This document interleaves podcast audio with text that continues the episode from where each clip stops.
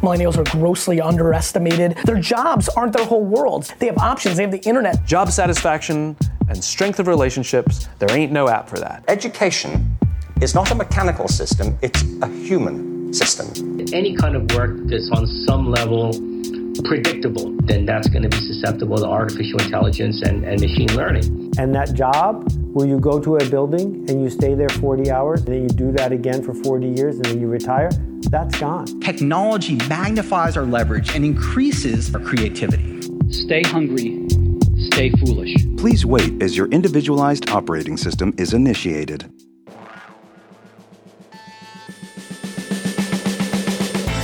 This is the Powerful Nonsense Podcast, guiding you through the madness of modern life. Now, here are your hosts, Wayne Ingram and Cem Yildiz. Sup, powerful nonsenses? Hello. We have returned to your ear holes for another episode of Powerful Nonsense, the Millennial Podcast. If you're joining us for the first time, I am Wayne Ingram, I am Cem Yildiz. and welcome to the show. This is the first show when I am the big 3 0. Oh, yeah. Now a 30 year old. How does that feel? I feel like that's appropriate to the audience. How does that feel? How do you feel? Feel the same, feel good.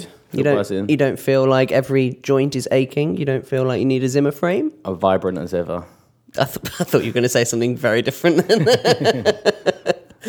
um, but yeah, you're, you're feeling good. All good, yeah. So, so it isn't the end of your world. no, I'm still here. Good, because you're like my guinea pig. Because I've got like almost twelve months. I could just be lying, and when you get here, you're like, it's terrible. Everything hurts. anyway. so uh, today uh, we're going to be talking about career ladders and whether we millennials um, really care for them. Uh, we'll be talking about whether whether or not being realistic is realistic, and also talking about, which I think is something that I'll get really excited about as a conversation because me being the tech person that I am, is cashless society about to become a reality? But let's start with um, career ladders. Who needs them? Who needs them? Who freaking needs them?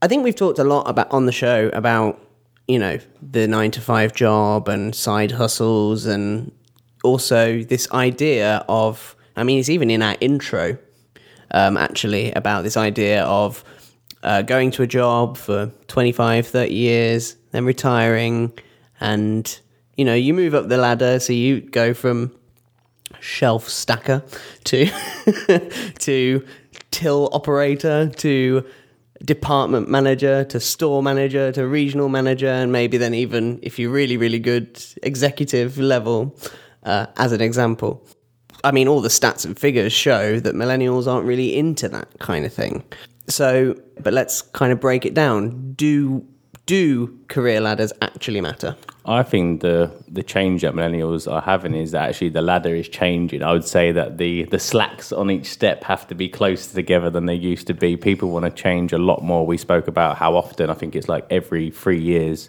which I still think is a long time. That millennials want to change job. I think a lot of my friends. I think in two years' time they might have had two, three jobs, and then they're bored. And I think that that's one of the big problems. But also the actual jobs required on that ladder have changed. So it's not as easy as just go from, as you say, shelf stacker to the um, cash register. It could be like shelf stacking to suddenly product design because the the whole role has changed or the the way that business works has completely changed from going from having an actual store to now being online. It's like okay. Before you were stacking shelves, now you've got to care about how the website looks, and now the mm. shelves are actually online. Mm. And so I think that's what's really happened. I think it's just there's not that clear next step and also those steps are a lot closer together because people get bored I just want to kind of clarify what you're saying. So, are you saying that it's not actually the fact that millennials care less, it's that the job role has changed so much? Yeah i just think the, the, the journey is not as clear anymore i don't think before i think people like the idea of knowing okay if i do x i'm going to get y and that's going to be more pay and then i can do the next thing i want to do in my life i just think mm. that doesn't exist as much anymore and so actually that ladder is is spread out now. It's over. You you can't just easily get that in one job. And I think employees are actually struggling. I think even myself in my own business, it's like these young people have got so much drive and ambition, and actually it's a lot of hard work to consistently give them tasks to progress to or new jobs, new hmm. responsibilities. and so that's where I think there's the struggle is because I think obviously it's innate in our nature that we want to have progression. We want to feel that we're moving forward. Yeah. But I think you feel that so much more nowadays as a millennial because you're meeting with friends and then it's like, oh, what are you up to now? And it's kind of like sometimes. Are you saying baby boomers and the, and the and the Generation Y did not meet with their friends? I'm sure they met with their friends, but I'm just saying with us, it's that kind of a lot of the time that's the conversation as like, oh, I haven't seen you in a while. What's new? And it's kind of like it sometimes feels awkward to say same old. It does. And You're it- right. You're and- so right. And so when you say like the same old, it's kind of like, well, oh, okay, is that same old you're doing good, or is that same old you hate your job, or is that same old you're progressing? And it's kind of like Yeah. it's nicer to always I meet think- up with your friends and say, oh, actually, I'm doing this thing now, and Yeah. this, and you, and then that's when you got something cool to speak about, and then suddenly you made the other person feel like shit because they go same old. It's it's almost our version of keeping up with the Joneses, isn't it? And I think, I mean, I've talked ad infinitum about um, 2008 and the economic crash that happened and how much that's affected the millennial mindset around jobs and careers. Um, but I, I think, for me, I think one of the main differences and why I think they matter less to millennials, and I've had this conversation with my dad so many times, is the previous generation was all about finding the money to provide for your family and provide for yourselves and set yourselves up for the future. That's what working was for. Whereas, because we have been indoctrinated through the school system, through university, and everything that, that career is everything, um, more important than anything else, you you might think if you were to observe from afar, um, that we've gone well. Actually, it's not about providing. It's actually about this is going to be my existence for the rest of my life. Uh, retirement age is probably going to be in the mid seventies by the time we get to to to the time where we should be retiring if it was now. Um, and I think there's this element of kind of like, well, actually, the career is so important, um, but also we're not driven by money now because we understand that money isn't everything because 2008 happened. We watched our parents lose everything, or nearly lose everything, or certainly lose their livelihoods a lot of the time. Um, and gone, well, actually, as Jim Carrey said in his commencement speech, you can fail at what you don't want to do. So you may as well give what you do want to do a try. And you could fail at that, but at least then you did something that you enjoyed rather than something that you absolutely despised. Um, and so I think what happens is then we kind of go, well, okay, well, this job isn't fulfilling me anymore. Um, so I'm going to just move on to onto something else instead, which I think is weird, right? Because also, if you look at the way that our parents' generation planned their lives, it was go through school, start a family, then worry about career. Whereas we go worry about go through school, go through the education system, worry about career, then once that's in place, then you can worry about starting a family. And I think that's the general yeah, kind of vibe. That also holds like some problems, and this is one thing that I'm just seeing more and more in the millennial generation is actually the fact that the parents had their kid forced them to have a sense of responsibility. Yeah. and I think it's so easy now for millennials to kind of say, well, actually, I'm not. I'm going to hold off from things that make me responsible or force me to kind of have to stop thinking about myself and how maybe I come across other people and look at me, I'm traveling. I feel that sometimes that that sort of I don't know floaty nature of millennials is actually their downfall because I do think like you need to have a sense of responsibility and I think if you always feel that you can always change and it's kind of the same in the dating world it's the same in the job world it's just, it's too easy to change it's too easy to let something go and I think that's why obviously like relationships and marriages are suffering in, with millennials they're finding it hard for dating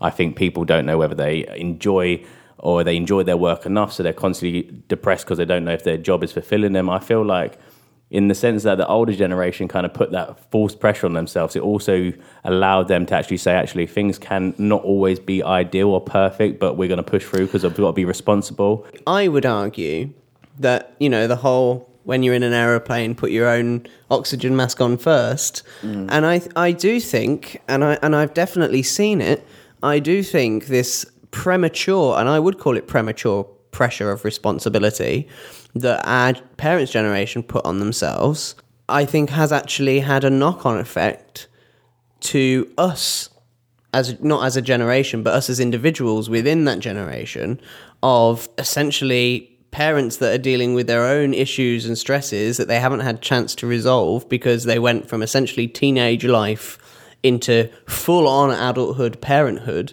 which has then had a knock-on effect caused I do think parenting has a massive impact on mental health and our generation has really poor mental health. And I do actually think that with us I mean I'm 29 you're 30 you, you've not had kids yet um, I'm 29, not even in a committed relationship at this point. Um, so I am having plenty of time to address some of my personal baggage, which actually I think for the most part I have addressed. However, had I become a parent at the age that my parents became parents, so my dad was 21 when my older sister was born, Passing that baggage on. 25 when I was born.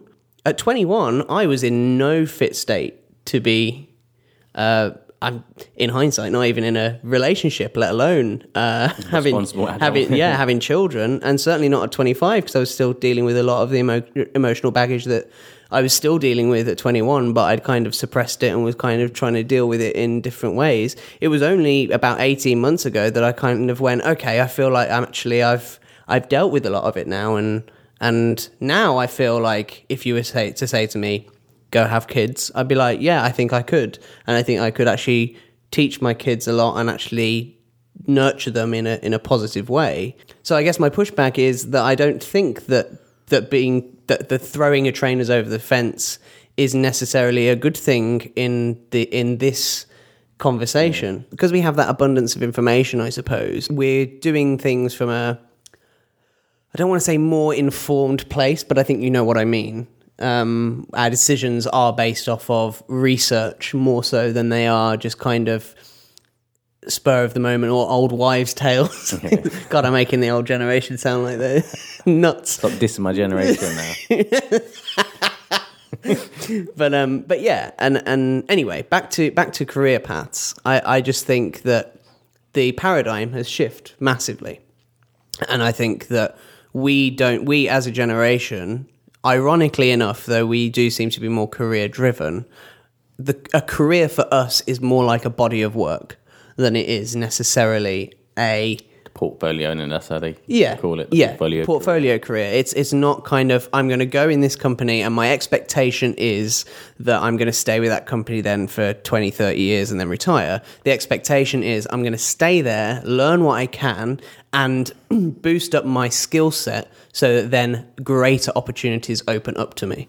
It's that constant moving forward and jumping. It's it is almost like jumping from job to job in a, in you know, it's it's almost a career ladder in its own right, but it's just not within the We're same call company. it the uh, career wall. It's like one of those, you know, the indoor climbing frame thingies Mhm. where you can grip, but you can go sideways, you can go up, Yeah. you can go down. Well, it's interesting because I actually heard a quote the, uh, yesterday that I really liked, which is kind of similar. Go on. Um, and it's actually quite appropriate thinking about it in hindsight. What's the point in climbing the ladder if it's up against the wrong wall? Yeah.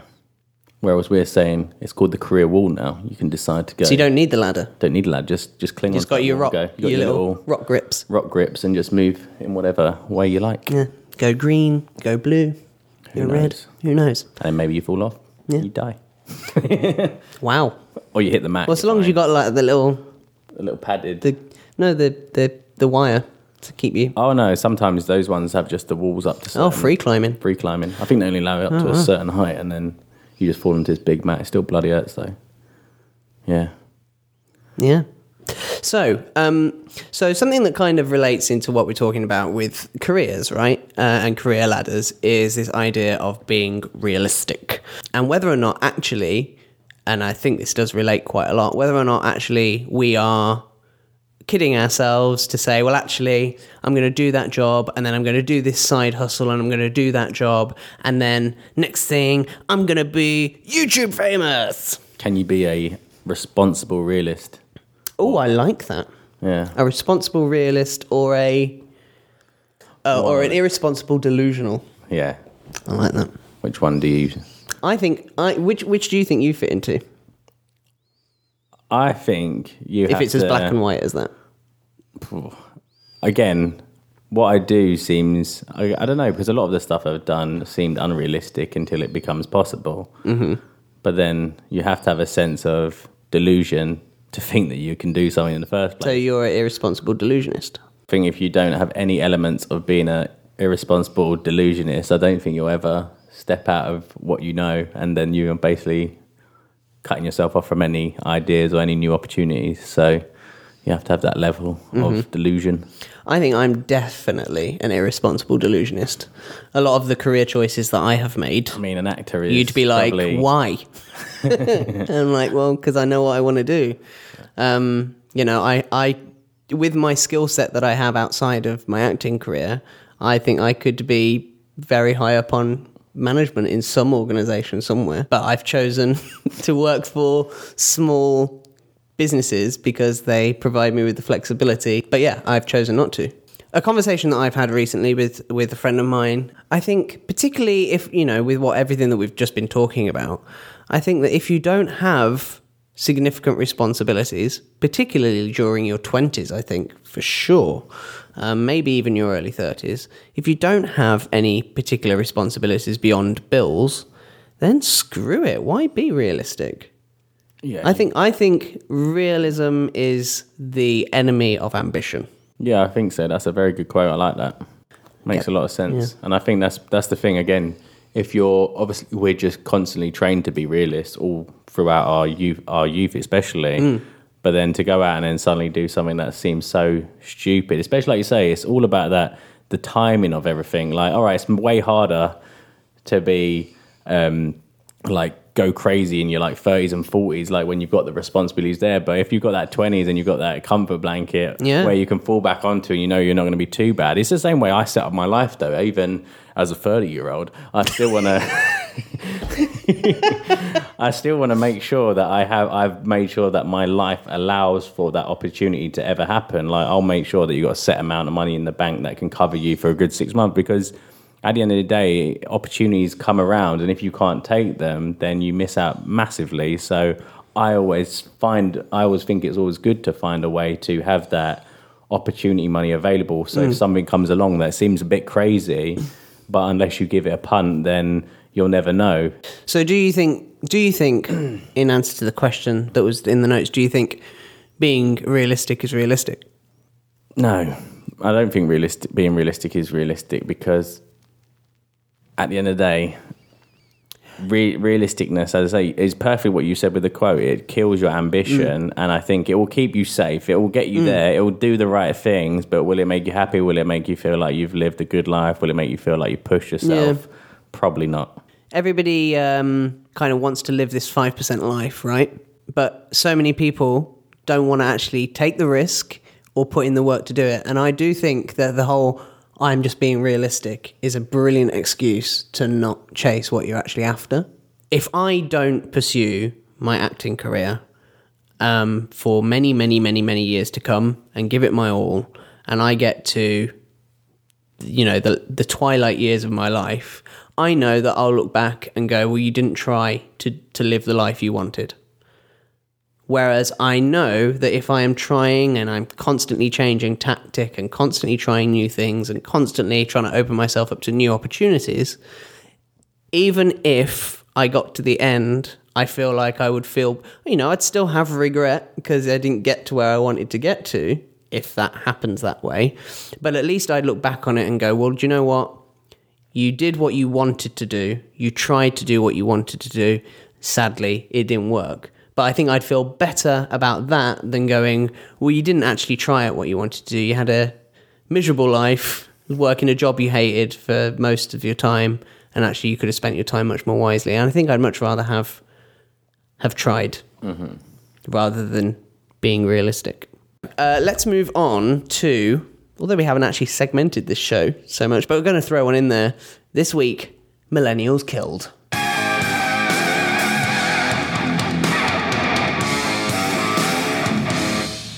Cash monies. I always say, right, I'm just going to go. I, I feel really bad. I feel really bad for the homeless people on the streets right now, particularly in London, because nobody carries cash with them anymore. Although I have actually seen a company has started setting homeless people up with contactless. Good. I think that's good. Yeah. Although, what? How's how's that going to work scientifically? Because presumably they don't have a smartphone. Right? I'm guessing that basically that device they have on them gets loaded up in the same way like you could load up a credit card. So it gets tapped and it holds the money, and then they can then go use that to tap in the shop to buy things. oh, that's a good idea. So it's almost like a um, top-up card. In some ways, you beep it and it beeps their end, and then on their card now they've got money and they can maybe switch the way, and now they can use it to spend. Which So it's I like a two-way card reader. Pretty much. You can yeah. spend the money off the card. Yeah, oh, that's a good idea. much. But yeah, uh, so so this is this is something that as soon as like Apple Pay and quickly following Android Pay and all those sorts of services came out, um, where you didn't even need a card anymore, you could just use your phone, uh, which was something that I had been talking about for years before it happened as well, um, because I was just excited by the concept of only having to take my phone out with me and nothing else in my pockets because I hate having things in my pockets.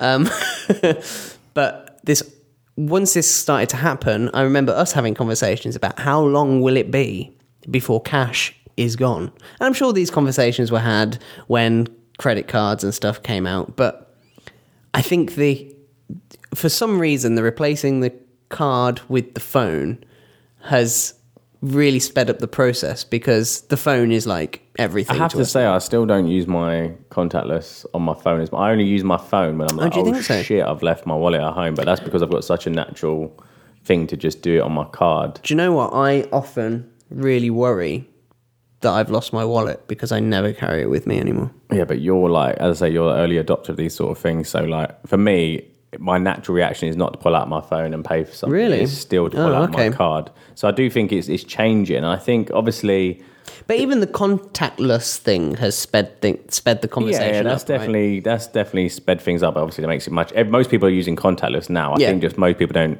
put two and two together and say your phone can do that.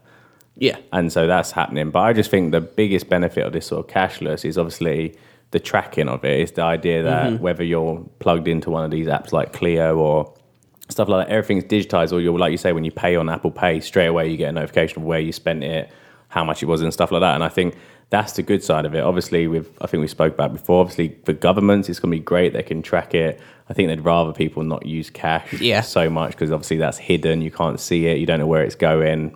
Businesses can kind of I don't know pull some cash or whatever they might do. So I think for the government stuff, it's something they definitely want to push.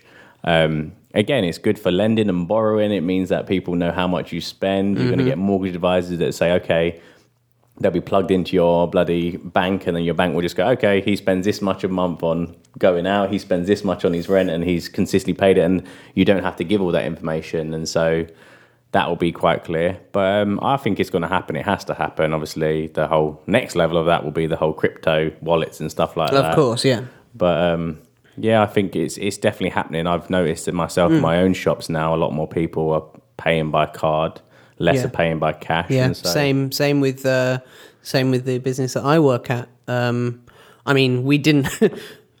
this is the changes that I have brought the revolution uh, to the speech and language therapy world.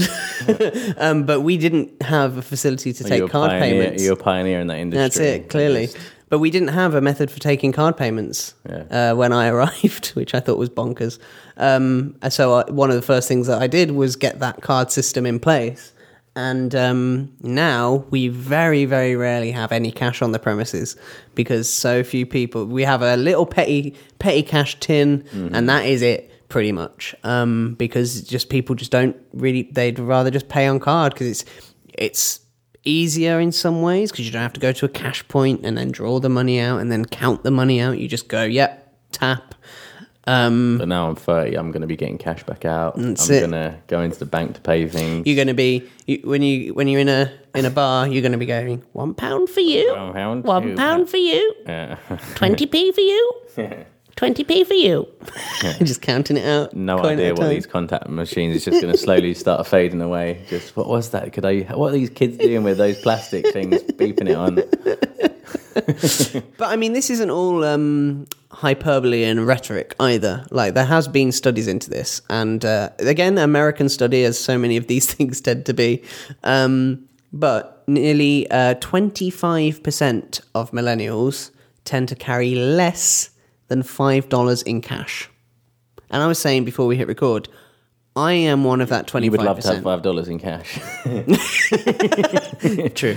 Uh, no, I am one of that 25% because I was saying if I have five pounds or less in my wallet, it means I've been given change from something. And if I have more than five pounds in my wallet, it means I'm going somewhere that only accepts cash and don't accept I contactless. to say that I just have like a little change like pot in my hallway, and then I'm just like, okay, I need about two pound or three pound for a coffee in the morning. That's Yeah. the only time I probably carry it. Yeah, I have a little little coin tray in one of my drawers. so if I'm uh, if I'm going to pop down to the shop to buy a bottle of milk or something, I'll go there first and be like, Is, "Can I dip into the change?" And then, like, I very rarely have any change now. just that- that's for the little tiny Little and purchases. pieces, yeah. Anything else, I'm just like, no, I'll just pay on card. It's got to the point where I'm even now stopping asking whether or not they take contactless in in places. Like 12 months ago, it used to be, do you take contactless? No, it's like you're And now it's like I assume. I mean, obviously living in London, so privileged and all that with that sort of stuff. But um, so there's so many in- I times was I, go to work without taking my wallet with me. I was actually in Derby like a couple of weeks ago, and I went to this like proper little local pub, Mm. and I was like, got a card out, and they're like, sorry, we only take cash, and I had to walk like bloody half a mile up the road to get. What a liberty! I am a millennial with rights. I live in London, the capital city of this fine country. Literally had to walk like half a mile to a cash machine. I was like, it wasn't worth it for the pint. First world problems. I know, I was shocked. But it is the first world, and you do live in it, and they are your problems. Exactly. But what a liberty. Um, so yeah, so I guess the conclude uh, the conclusion I okay. I want to pose this question. yes. Okay, because I think this is important. Cashless, ca- cashless. You're nearly there, Wayne. You're nearly there. Put there. my teeth back in. Uh. cashless society. Good or bad? Overall, good. Yeah. Yeah. You're on the pro cashless society. Yeah, I think so. No dodgy bookkeeping. Nah. But then we are closer to the whole world track. Like you are tracked on everything. Big Brother. Tr- You are big. You're we're moving towards Big Brother, but then ultimately that's where we're heading anyway. So Yeah, I mean, we, it's it's inescapable. yeah, exactly. Inescapable. So hold on to your cash, guys. Keep it under the bed. in a in a lockbox where nobody can get it. yeah. Cool. Great. So that is it for this week. Um, shall we shall we mention the uh, the little the little experiment? Okay, Absolutely. let's mention the little experiment. So, uh, we have decided that because obviously the podcast has evolved over time and things have changed a little bit, and we're much more a kind of millennial lifestyle podcast than we are necessarily an entrepreneurial freelance podcast. Although all of those things kind of relate, we wanted to kind of jump back on the kind of old school kind of stuff that we used to do, where we used to just talk about challenges of being entrepreneurial, challenges of being a graduate, challenges of being freelance, all that sort of stuff. So we've decided we're going to trial a mini sort of bonus episode every week. Um, well, possibly every week. We'll see how we get get on. But you're going to start seeing in your feed little bonus episodes coming up, which is essentially just us taking questions, FAQs, if you will, um, and just riffing on them for five ten minutes. Um, so they're mini little episodes that we want to throw out there, just to kind of go old school again, I think, in a way, and just riff on those ideas. Um, so do let us know what you think when you hear those. Um, and if you do have any questions that you would like us to discuss in those mini episodes, do send them our way. Wayne at powerfulnonsense.com or Cem at powerfulnonsense.com, spelled C E M. Um, and Tweet we'll us or just put a tweet out to us, PN underscore podcast. ping it our way. Powerful Nonsense Instagram. Anywhere you want to send us a message or s- us to answer something, just ping it over however you can. So it's almost our Q and A show, if you will, as a as a new show that we're kind of experimenting with on the feed. So keep an eye out for that if an episode hasn't already gone out. Uh, that is all I'm going to say. So thanks very much for tuning in, guys, and we will catch you next time. See you later.